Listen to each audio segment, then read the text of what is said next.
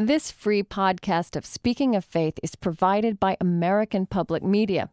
Please support this valuable public radio service and contribute today. Go to the station listings page at speakingoffaith.org to learn more about becoming a member of your local public radio station. I'm Krista Tippett.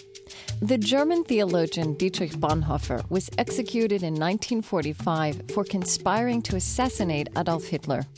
Today, with filmmaker Martin Doblmeier, we'll explore Bonhoeffer's original ideas about the nature of ethics, the will of God, and Christianity without religion. Doblmeier's documentary about Bonhoeffer airs on PBS this month. Bonhoeffer saw the gospel at risk. And what he said is there is no way to peace along the way of safety. Peace is the great adventure. This man constantly was looking for the will of God and accepting the fact that the will of God may not lead you to self preservation. It may call you to do things that you wouldn't normally want to do, and that the call to follow Jesus Christ is often the downward path. This is Speaking of Faith. Stay with us.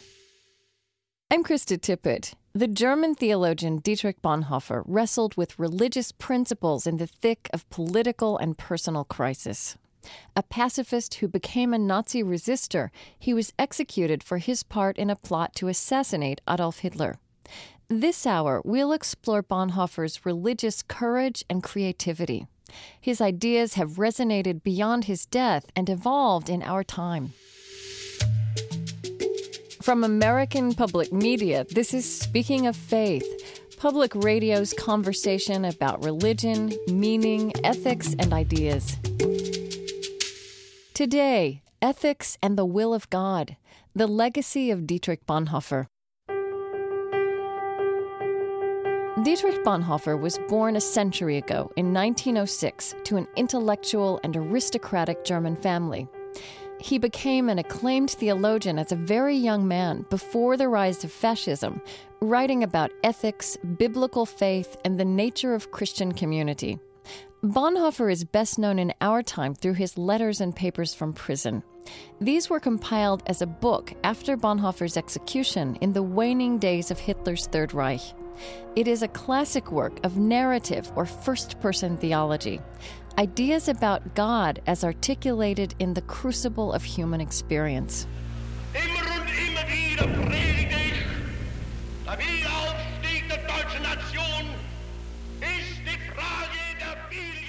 When Hitler came to power in 1933, Dietrich Bonhoeffer was 27 years old. He watched the rise of fascism in Germany, including the increasing persecution of Germany's Jews. The complicity of German Christians compelled him to reconsider the very notions of faith and of church. He became one of the founders of what is known as the Confessing Church, the center of Protestant resistance to fascism.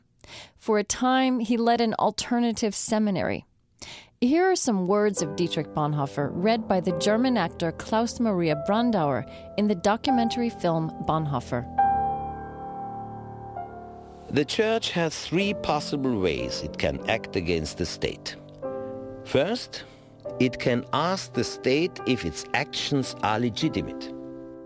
Second, it can aid the victims of the state action. The church has the unconditional obligation to the victims of any ordering society, even if they do not belong to the Christian society. The third possibility is not just bandage the victims under the wheel but to jam a spoke in the wheel itself. My guest Martin Doblmeier produced, wrote, and narrates the film Bonhoeffer. It is a theological documentary tracing the evolution of Bonhoeffer's faith as much as the events of his life. The film set attendance records at small theaters across the country and has won many awards. It has its public television premiere this month. Doblmeier interviewed students of Bonhoeffer and family members, including the late Eberhard Bethge, Bonhoeffer's dearest friend and the compiler of his letters and papers from prison. When I sat down with Martin Doblmeier, I wanted to know why he chose to do a film on this German theologian and how creating this project had affected him. Well, I was introduced to Bonhoeffer back in high school. My high school religion teacher walked in one day and held up a copy of Letters and Papers from Prison and said, We're going to study theology, and this is where we begin. And I took the book home and I, I fell in love with the book. And I took it to the baseball field. I read it in the dugout. I couldn't put it down. I read it again and again. And within a couple of weeks, I was offering myself to go to uh, social justice programs, to get involved in soup kitchens that the school was doing. And I think in part it's part of the reason why I decided that I wanted to study religion when I went to the university. So, um, so you know, you were in high school. Um, there are lots of really complex theological themes in that book, but it sounds like the message that you really got was action uh, it was both action, but also I think what I fell in love with was I, as I was reading the book, we knew uh, in as the backdrop that he would eventually die and pay the price with his life for what was happening.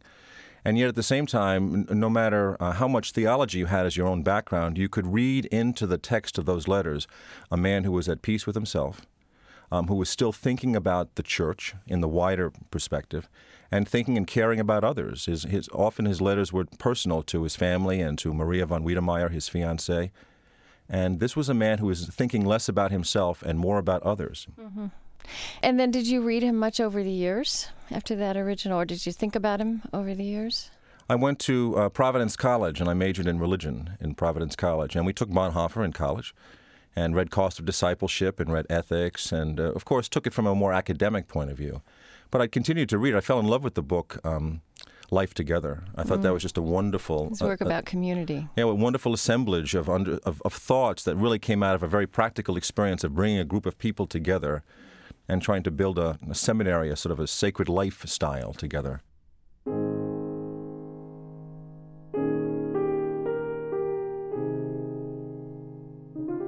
An excerpt from Dietrich Bonhoeffer's Life Together on the ministry of listening. The first service that one owes to others in community consists in listening to them. Just as love for God begins with listening to His Word, so the beginning of love for the brethren is learning to listen to them. It is God's love for us that He not only gives His Word, but also lends us His ear. Many people are looking for an ear that will listen. They do not find it among Christians because these Christians are talking where they should be listening. But he who can no longer listen to his brother will soon be no longer listening to God either. He will be doing nothing but prattle in the presence of God. This is the beginning of the death of the spiritual life. And in the end, there is nothing left but spiritual chatter and clerical condescension arrayed in pious words. Again, Martin Doblmeier. I think I was probably, as I look back at it now, attracted to his um, his vigor, his enthusiasm, in some ways his naivete about the world. I mean, there's a certain vulnerability about the way that Bonhoeffer comes at the world. And I think that that in its own way is really remarkable. Uh, and there's all kinds of speculations of who he would have become had he been able to live a full life and been able to write and gone through all the, the transitions that other theologians could have gone to, maybe become more jaded by the realities of the world. But he his, effectively he stops writing at 38. And uh, this is a very young man who continues to be enthusiastic and optimistic about the potential for church in the world and to see the presence of God in the world. And I think that still, I think that still is what two generations later is still with, resonating with people. I want to come back to also some of these these tensions that are at the heart of, of his legacy and what he was the things he was holding together and, and also really you know draw you out in terms of how you sort of lived through that with him as you created the film and there's this other paradox that he's writing his his opus on ethics, which I guess he didn't finish, right? But he it was such an important project. He's writing this book on ethics, Christian ethics, at the same time that he is implicated in a plot to assassinate Hitler. And, he's not only implicated in the plot, um, he's having to lie to stay alive. He's having to act and do things that he doesn't want to be doing. He's he's signing letters that are trying to you know be part of his uh, uh, official documentation. Heil Hitler this has to be disturbing for him. And then at the same time, he would go back home to his room at night and continue in different chapters of ethics about how we're supposed to live in the world. Right. And I think that's what makes ethics so compelling is that he has to he has to live this duplicitous lifestyle just to survive, and yet at the same time he's He's really trying to come to grips with A, what is it doing to him, and what kind of a legacy is it going to be for the rest of the world. Filmmaker Martin Doblmeier.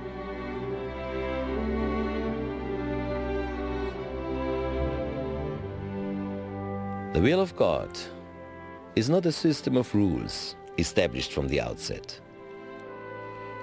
It is something new and different in each different situation in life. And for this reason, a man must forever re examine what the will of God may be.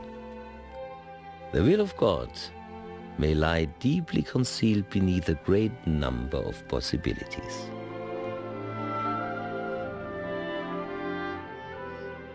Klaus Maria Brandauer as the voice of the German theologian Dietrich Bonhoeffer in the documentary film made by my guest this hour, Martin Doblmeier. In Hitler's Germany, prominent church leaders capitulated to Nazi ideology and threats. They formed an official Church of the Reich that Bonhoeffer considered to be divorced from the will of God. For two years, he ran an underground seminary at Finkenwalde to train leaders of the anti Nazi Confessing Church. The community was closed by the Gestapo in 1937. Bonhoeffer came to believe that ultimately Christian ethics could not be dictated by the church. They had to be worked out through human relationship. Again, filmmaker Martin Doblmeier. I really do believe that fundamentally this was a man who, in the midst of incredible suffering and pain and anger that was going on around him, never stopped looking for the will of God. And this is what I really most admired about him. I mean, this was, he didn't turn at a point and say, uh, I have to take care of myself. I have to do what I have to t- do to sort of get through this and get by this. And accepting the fact that the will of God may not lead you to self preservation it may call you to do things that you wouldn't normally want to do, and that the call to follow Jesus Christ is often the downward path. Yeah. And I think he saw that clearly as this might be the way this is going to go. But I think he never stopped that constantly opening himself to the will of God. That's what I really admired about him. And that is really where he came out, isn't it? That you you have to be discerning ethical principles and norms, but in the end, you have to do the best you can and throw yourself on the will of God, and that in this case, I suppose he felt the will of God calling him to betray what he might have defined as his ethical. Or, or to rethink his own paradigm. I mean, I think that's the great mystery of God. God is always calling us to rethink our own paradigm. Just at the moment we think we've got the formula kind of figured out, it's the the God that's the mysterious God that comes to us and say, "This may not be the way you had quite figured it out."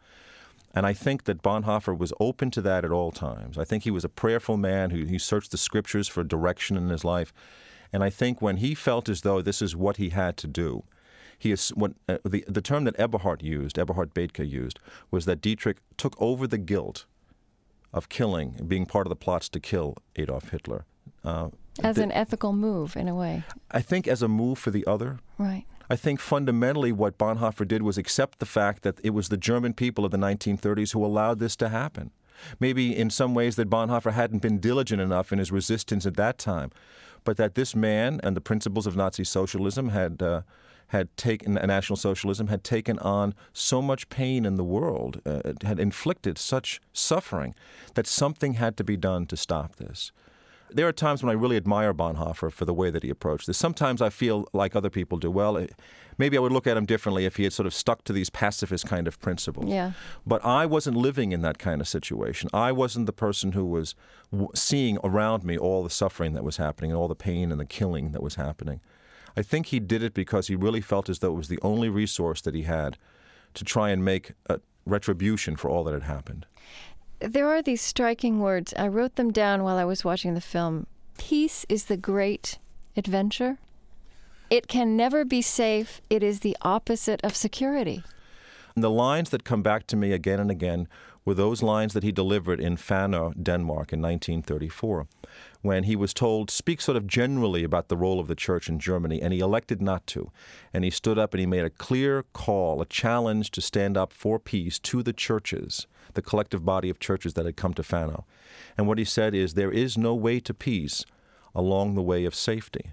Peace is the great adventure. It has to be dared. Hmm. And there is an enormous risk at standing for peace. But however you think of politics, and uh, the choice that we've made is oftentimes, as a nation, as individuals, to take the road to security. And I think the, the language of Bonhoeffer is to say that there is no way to peace along the way to security.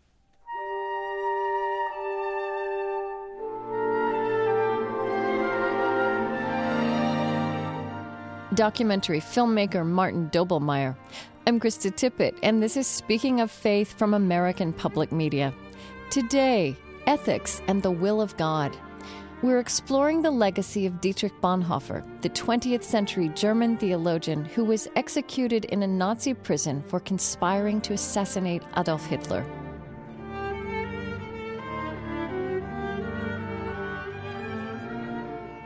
Dietrich Bonhoeffer was deeply influenced by the great Swiss theologian Karl Barth. Barth had observed that each warring nation in World War I Europe had claimed God for itself, turning the one God into a tribal God, and that this was a catastrophe for Christianity. As the Second World War approached, Bonhoeffer saw German nationalism as tribal religion preached by Adolf Hitler. He spent the years before and after the Nazi ascension in Germany and outside Germany searching for authentic and equally persuasive models of religious life. He befriended and learned from a great French pacifist and a British ecumenical leader. He even went to India to study nonviolence with Mahatma Gandhi. In a year Bonhoeffer spent at the Union Theological Seminary in New York City in the early 1930s, he was little impressed with famous theologians in residence. But he was captivated by African American Christians, by their passion for social action supported by vibrant worship. Bonhoeffer wrote home in particular about the preaching and the singing at the Abyssinian Baptist Church in Harlem.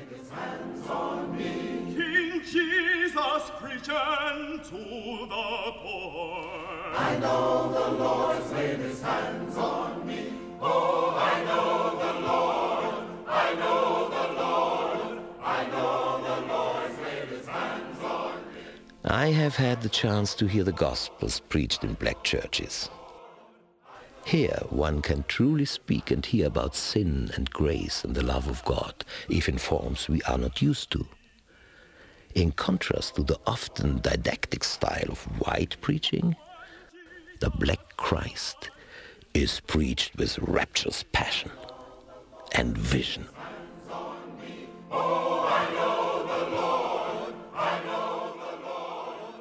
Now back to my conversation with documentary filmmaker Martin Doblmeier.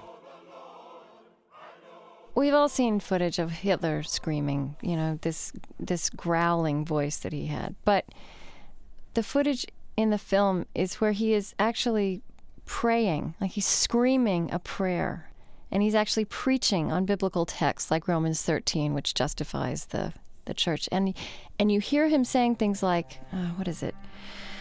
Lord, we're no longer a people who are lost. We're now a people of faith, a people of strength. Oh, Lord, don't abandon us now. Das deutsche Volk ist nicht mehr das Volk der Ehrlosigkeit, der Schande, I'm preaching the resurrection of the German people. And there is tremendous passion in that. And you can see, you know, often these films of Hitler giving these addresses, it just seems inexplicable. You don't get it. You don't get what these people heard or saw in him. But here, because he's using this explicit religious language, you see the explicit religious response. And it seems to me that what Bonhoeffer found in the black church was not just a church that could talk about social change, but that could also draw on that that deep passion, religious passion. I think Adolf Hitler was a master at using religious imagery and religious symbolism as part of the rise of his popularity in Germany. He, he got the power of that. And not only did he get the power, but he did it in such a way that he was able to bring in the religious components yeah. of the country. Uh, they not only allowed this to happen, allowed him to become the divine symbol of the nation, um, but they endorsed it. They would come in mass to his political gatherings. And so they were quite comfortable with allowing him to take over their their, their role of church in the world. The, the, the nation became confused as to what the role of church and what the role of the state was. The two had become so interlocked through Adolf Hitler. Uh, the churches preached from the pulpit uh, theology that was politicized. The pastors had become members of the party. But this was intentional on the part of the National Socialists. They understood exactly oh, the power yeah. of religious of religious imagery and religious symbolism. And I think Bonhoeffer, to his credit, becomes one of the first people to say no. Hmm. Bonhoeffer saw the gospel at risk, and he understood what was really happening here. And he was only in his 20s when he did that, and he spoke out against it. He, was, he spoke out very clearly against it, despite the fact that the documentation all indicates that he was rebuffed for having done that. And what comes to me again is this notion uh, of Karl Barth's about how religion had become tribal. Something like that, I don't think would happen in our world today. It's not about nation states. But when I think about how increasingly we're sort of dividing up the world in our analysis between the Arab world, which is code for the Muslim world, right? And the West, which, while every person in the West is not Christian, is dominated by Christian you know that's the primary faith or the majority faith and the faith that has most influenced our popular culture i don't know i wonder how getting into this story and these ideas made you informed the way you've been looking at how our world is changing and the role religion is playing in that well, I think uh, um, I thought less in terms of the divide between Islam and Christianity in the world. And I thought more in terms of the fact that uh, whether it's in the 1930s or in, uh, in our own time, how no nation wants to go to war without the conviction that God is on their side. And it becomes almost critical, a critical component to bringing together the people of a nation to say that this is the will of God. And that it becomes the role of the churches then to say, wait, let's think about this before we go off and do this. Or at least if you're going to do this, don't assume that this is God's will.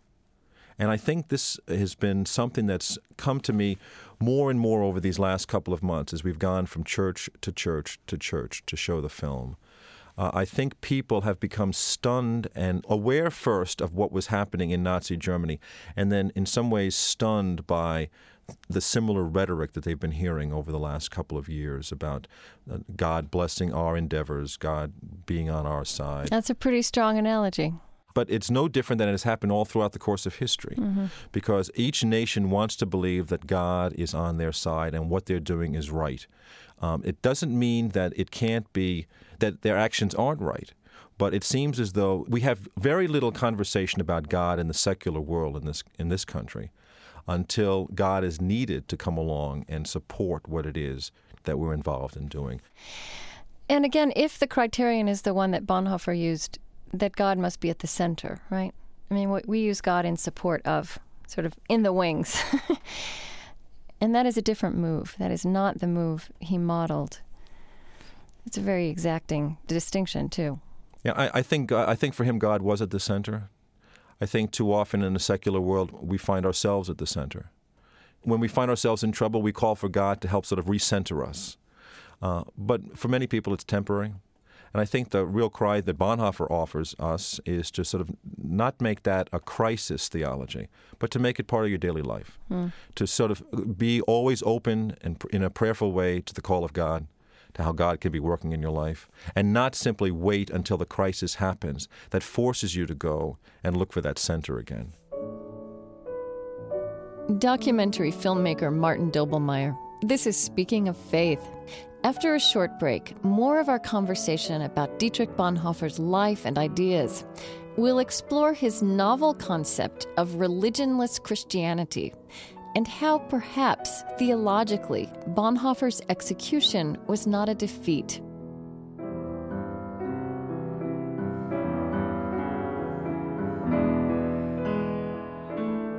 This exploration continues at speakingoffaith.org. Browse a photo exhibit of Bonhoeffer's life and use the particulars section as a guide. You can download this show to your desktop or subscribe to our free weekly podcast and listen on demand at any time, any place. While exploring, read my journal on this week's topic and sign up for our free email newsletter. all this and more at speakingoffaith.org. I'm Krista Tippett. Stay with us. Speaking of Faith comes to you from American Public Media.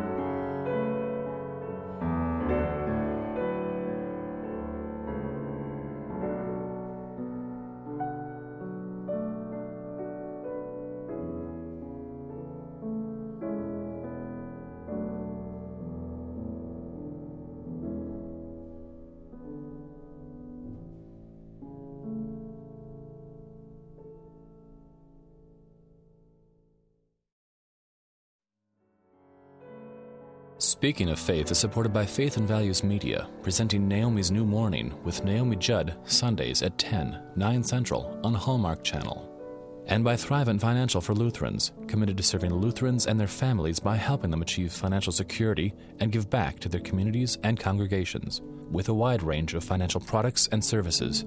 Online at thrivent.com. Welcome back to Speaking of Faith, public radio's conversation about religion, meaning, ethics, and ideas. I'm Krista Tippett. Today, Ethics and the Will of God, the legacy of the German theologian Dietrich Bonhoeffer. Bonhoeffer is widely considered one of the great models of religious courage and creativity in the 20th century. A pacifist who became a Nazi resistor, he was executed in a Nazi prison for his part in a failed conspiracy to assassinate Adolf Hitler. I'm in conversation this hour with Martin Doblmeier. His documentary about Bonhoeffer is appearing on PBS this month in commemoration of the 100th anniversary of the theologian's birth. Doblmeier is sharing some of the insights he gained from modern life as he steeped himself in Bonhoeffer's life and thought. For example, from prison, Bonhoeffer wrote that Christianity, if it were to survive, would become ever more religionless. Here are some notes from Bonhoeffer's letters and papers from prison, which were collected and published after his death. Letter to Eberhard Bethge, April 30th, 1944. I often ask myself why a Christian instinct often draws me more to the religionless people than to the religious. Religious people speak of God when human knowledge has come to an end or when human resources fail. It always seems to me that we are trying anxiously in this way to reserve some space for God. I should like to speak of God not on the boundaries, but in the center, not in weaknesses, but in strength, and therefore not in death and guilt, but in man's life and goodness. The Church stands not at the boundaries where human powers give out, but in the middle of the village. How this religionless Christianity looks, what form it takes, is something that I'm thinking about a great deal.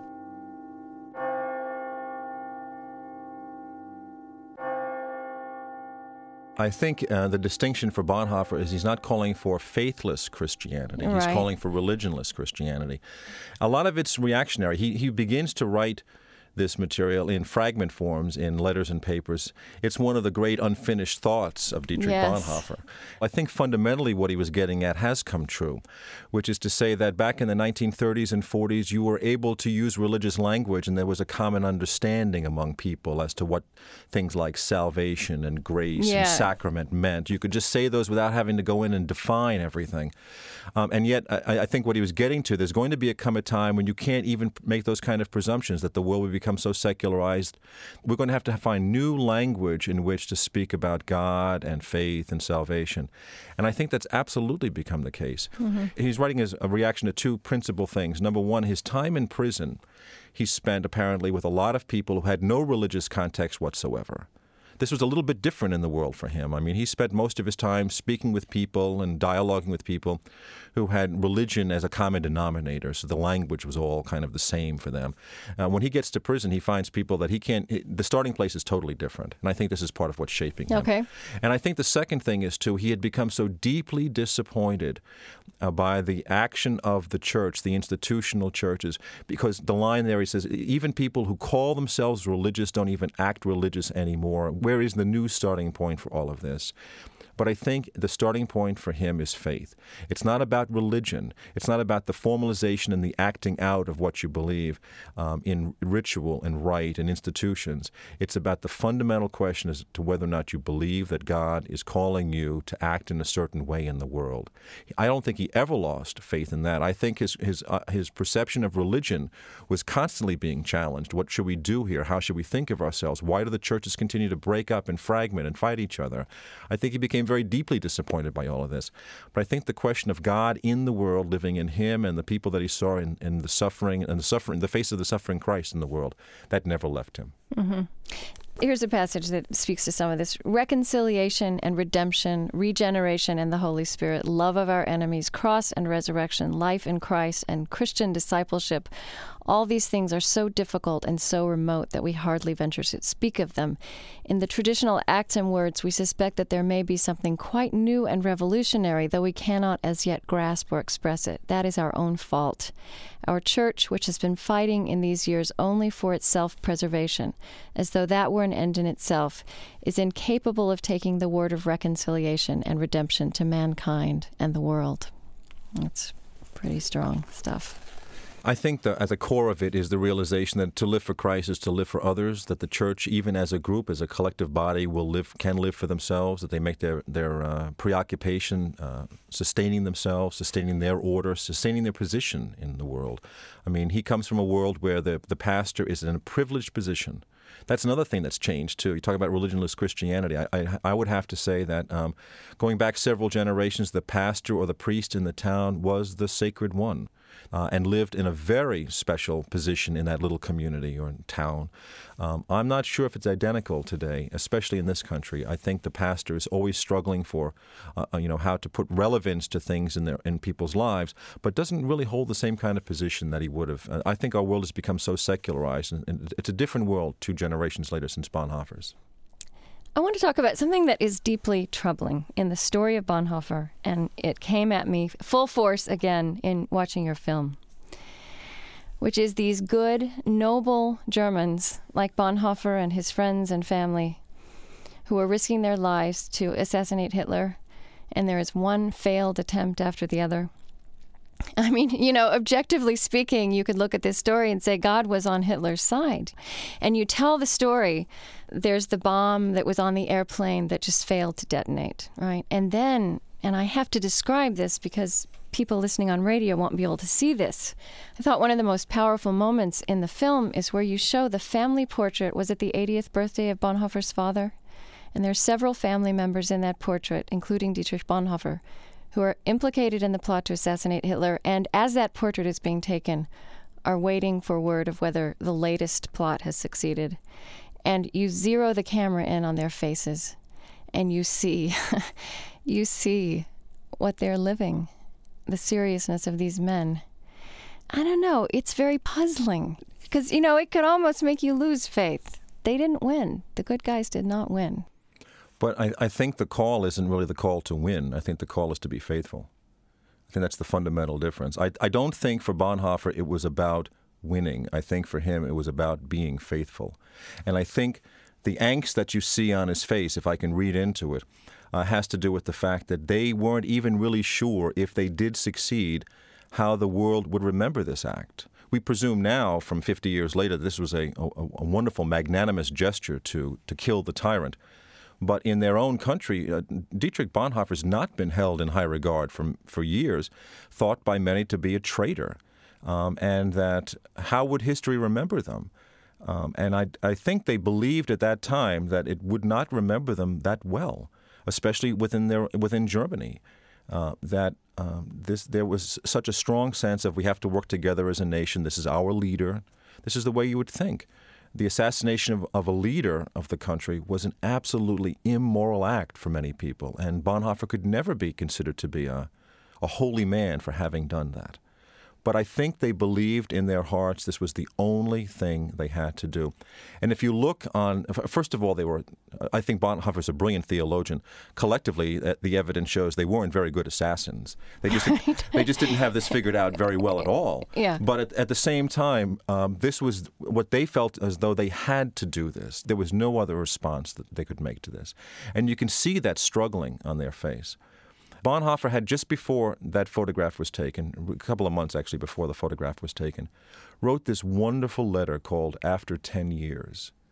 Um, and it was his Christmas reflection on what life had been like for them under Adolf Hitler for 10 years. And in particular, he wrote it to the co conspirators who had become demoralized. The war was going on, people were dying every day all around them and uh, they were being pursued. They knew they were being tracked, and their, their phones were tapped, and how long they could go on if they didn't succeed was in, you know, in the front of their mind. But really, Bonhoeffer, you know, he admits all the things that they, as conspirators to all of this, have done. They've been witnesses to evil deeds. They've become suspicious of others. Their lives have become totally duplicitous. And he ends it by saying, Are we still of any use? This is barely the kind of language that a holy man would ever write. Are we still of any use? But I think fundamentally what was at his heart was the belief that this was, this was the lot that was chosen for them. This man wanted to be in academia. He wanted to be teaching at a university, not part of a plot to kill Hitler. And he knew this would probably not go well, that in the end, how could they overcome the tide that was, they were trying to resist? But at the same time, this is all they had left. They had to go and do this and pray their way through all of this. But still, I want to ask you he was motivated what, by what he perceived to be the will of God. And how do you think about the will of God through getting inside this story? I think anybody who honestly and prayerfully looks for the will of God and expects that to be revealed and justified by things in this world is probably not truly open to what God is all about the expectation that revelation would happen constantly and that you would be constantly affirmed that you're on the right track uh, is to deny the mystery of God this is not only about uh, you take a step in faith and you're rewarded for that. You take another step. That's really, I think, in some ways, a, a, child would take a step and then expect to be rewarded. I think someone like Bonhoeffer knew that he had to open himself to the will of God. And, and despite the fact, if he really, really believed that God was really calling him to do this, I don't think that he needed to have the affirmation here and now that he was on the right track.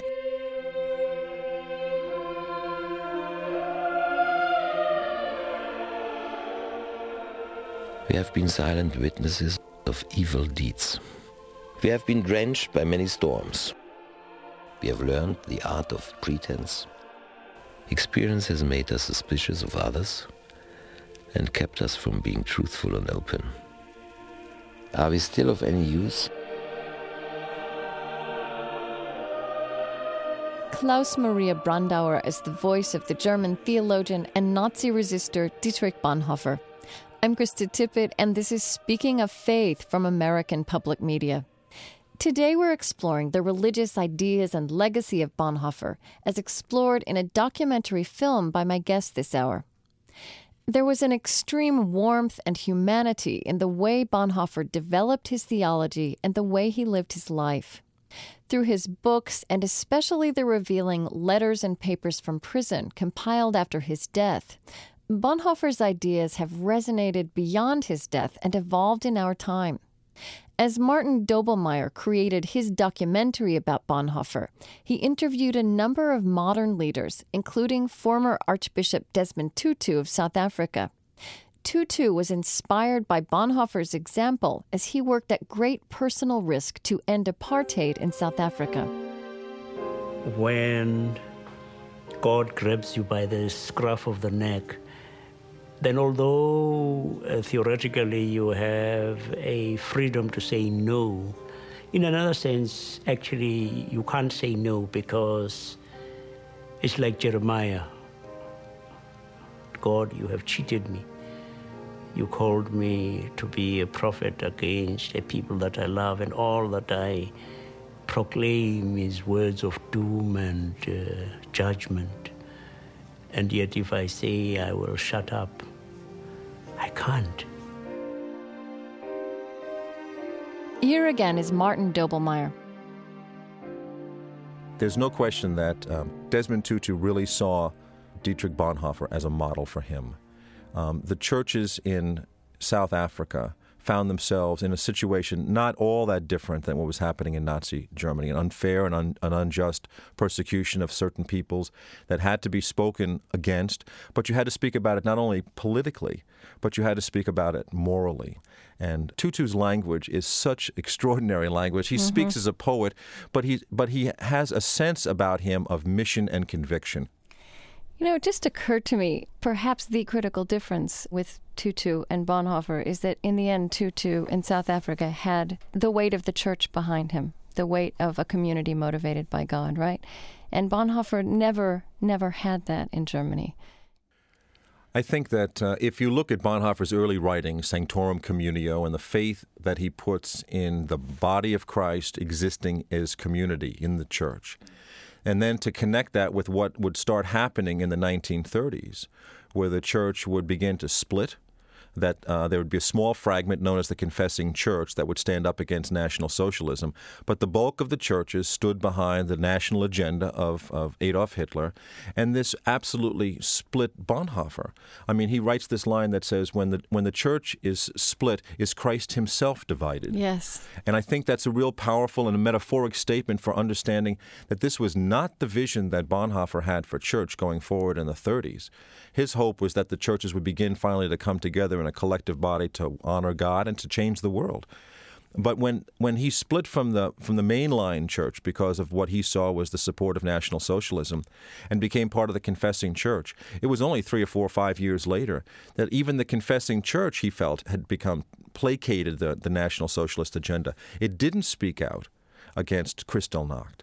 And when the oath of allegiance was demanded of all the pastors, many of the pastors in the confessing church even took the oath of allegiance to the Fuhrer. And Bonhoeffer didn't do that. And so he found himself even more and more and more isolated. This is a man, I think, who had only the power of his own convictions and the belief that God was standing with him. He certainly did not have any institutional structures. In fact, he had all the institutions, the state and the churches and everything, working against him. And, you know, and I think it's also important that you did include in your examination of his life moments when he felt that he had failed, when he in fact had not lived up to his deepest convictions. He did not preach at the, was it the funeral of the father of his Jewish brother in law and regretted that deeply. Bonhoeffer tried to always understand the way that the world was working, and yet at the same time understanding how the the call of God to work in it was leading him in his in his faith. Bonhoeffer's path is not a straight one. Um, there were times, I think, when he acted in ways that he himself was later disappointed in. I think one of the great examples was when he was invited to speak at his sister's husband's father's funeral. Uh, his uh, his father-in-law was uh, Jewish, and the church leaders came to him and said, "I really don't think you should do this." It was 1933, and uh, the boycott had already happened in April and he elected not to do it. And he later deeply regretted this. He he he uses language. You know, I don't know what happened to myself when I actually did this. And he wrote this to uh, his brother-in-law. I think when he left too, I, I, think in 1934 when things got very difficult, he left. He went to England. He took the safe way out as things are getting more and more tense in Germany for the churches, and he's having to make decisions. He's disappointed with the way the church is going at the time. He goes to England and becomes a pastor in the German church just outside of uh, London. It's safer there. He's corresponding back and forth to Germany. He's reading the German papers. He's staying up on what's happening. He's offering his ideas, but he's safe. He's sort of out of the mix of it.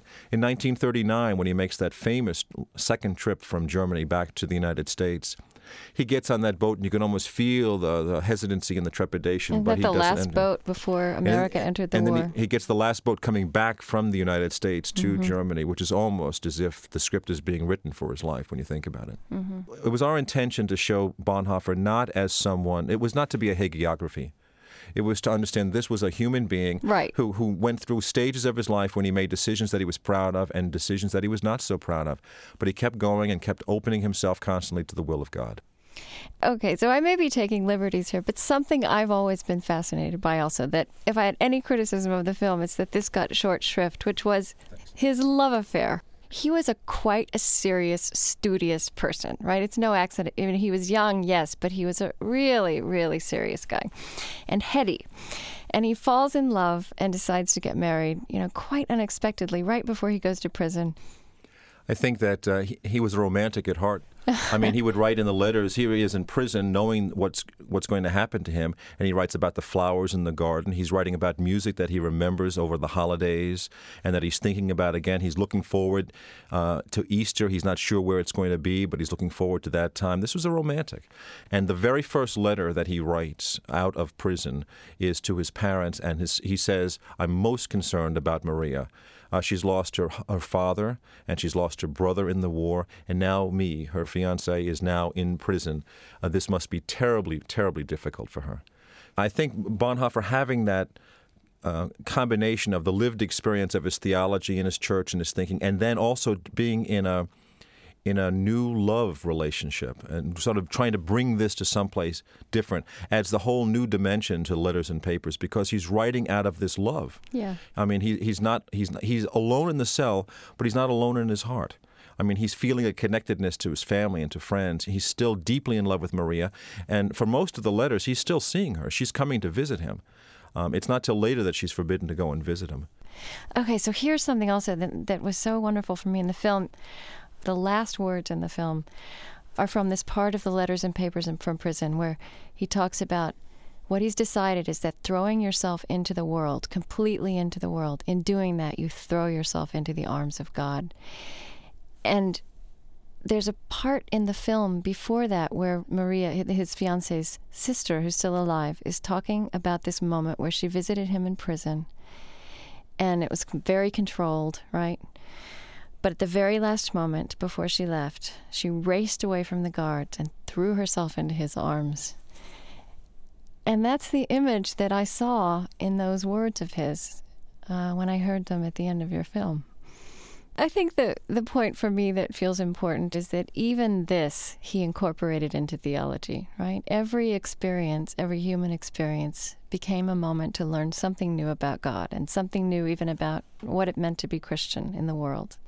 The day after the plot fails, you know, it's all over the radio and the news, and I can, uh, although there's no documentation of it, I can just sort of imagine all the the German soldiers in the prison with the radio on. The Fuhrer has survived. The Fuhrer has survived. There was a question about the explosion happened, but no one can kill the Fuhrer, kind of thing. That was must have been blasted on the radio on that day, July 20th, when the final assassination attempt happened, and so he would have probably known right then that this was about over.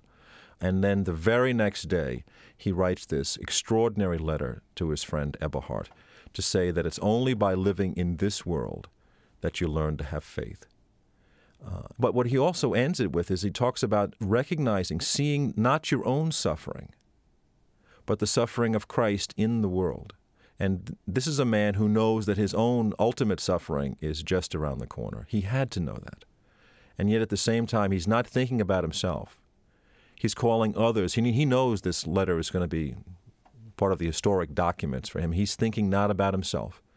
He's thinking about again and again looking for the suffering of Christ in this world. And that's the source of his faith. Also, in giving his life, in the end, he did follow the example of Christ in the most literal way in the end, he was a pacifist when you think about it. He surrendered himself totally to the court martial that happened the night before his hanging. Um, he was stripped, embarrassed in front of everyone around him, stripped naked, and walked off and hung. His lot, his at the end of his life, was not much different than Christ. He had given himself to do what he felt as though he had to do. And I think he was fundamentally at peace with what had happened to him the stories about the last journey uh, in the uh, in the bus with the last few prisoners that were taken down to Flossenbürg, and they said that fundamentally Bonhoeffer was a man at peace. That's the greatest justification for his life of all. I think in the end, um, had he succeeded. I'm not sure if he would have felt as much personal victory as I, who look at him now 50 years later, see that a man who's on his way to die is at peace believing that no matter how the twists of his life had gone, that he had done what God had called him to do. filmmaker Martin Doblmeier. Dietrich Bonhoeffer was executed at Flossenbürg prison on April 9, 1945, just three weeks before Hitler committed suicide in his bunker as the Allies closed in to liberate Berlin. During the years of Bonhoeffer's struggle, six million European Jews were killed in the Nazi death camps, along with hundreds of thousands of others. Here is the passage from Letters and Papers from Prison, which ends Martin Doblmeier's documentary. It is read by Bonhoeffer's best friend and posthumous editor, Eberhard Bethge. This is perhaps the most important letter to me, which he wrote on the 21st of July, the day after the plot had failed, 44. I discovered later, and I'm still discovering right up to this moment, that is it only by living completely in this world that one learns to have faith. By this worldliness, I mean living unreservedly in life's duties, problems, successes, and failures. In so doing, we throw ourselves completely into the arms of God, taking seriously not our own sufferings, but those of God in the world. That, I think, is faith. Eberhard Bethge died shortly after he shared this story with Martin Doblmeier. Doblmeier is the president and founder of Journey Films. He produced, wrote, directed, and narrated the award winning film Bonhoeffer. Bonhoeffer airs on public television for the first time this month. Continue the conversation at speakingoffaith.org. Contact us with your thoughts and read selected letters from Bonhoeffer's correspondence while in prison. Listen on demand for no charge to this and previous programs in the archive section and subscribe to our free weekly podcast. Now you can listen whenever and wherever you want. You can also register for our email newsletter, which includes my journal on each topic and a preview of upcoming shows. That's speakingoffaith.org. This program was produced by Kate Moos, Mitch Hanley, Colleen Scheck, and Jody Abramson with editor Ken Hom. Our web producer is Trent Gillis with assistance from Ilona Piotrowska. The executive producer of Speaking of Faith is Bill Buzenberg, and I'm Krista Tippett. Speaking of Faith is supported by Faith and Values Media, presenting Naomi's New Morning with Naomi Judd, Sundays at 10, 9 Central on Hallmark Channel. And by Thrivent Financial for Lutherans, a Fortune 500 financial services organization. Funding is also provided by the Ford Foundation, a resource for innovative people and institutions worldwide, on the web at fordfound.org. The George Family Foundation, funding innovative ideas in integrative medicine, education, and spirituality in everyday life. And the Corporation for Public Broadcasting. Next time, Sacred Wilderness, an African story of a new Christian tradition and finding meaning on the margins. Please join us for the next Speaking of Faith. American Public Media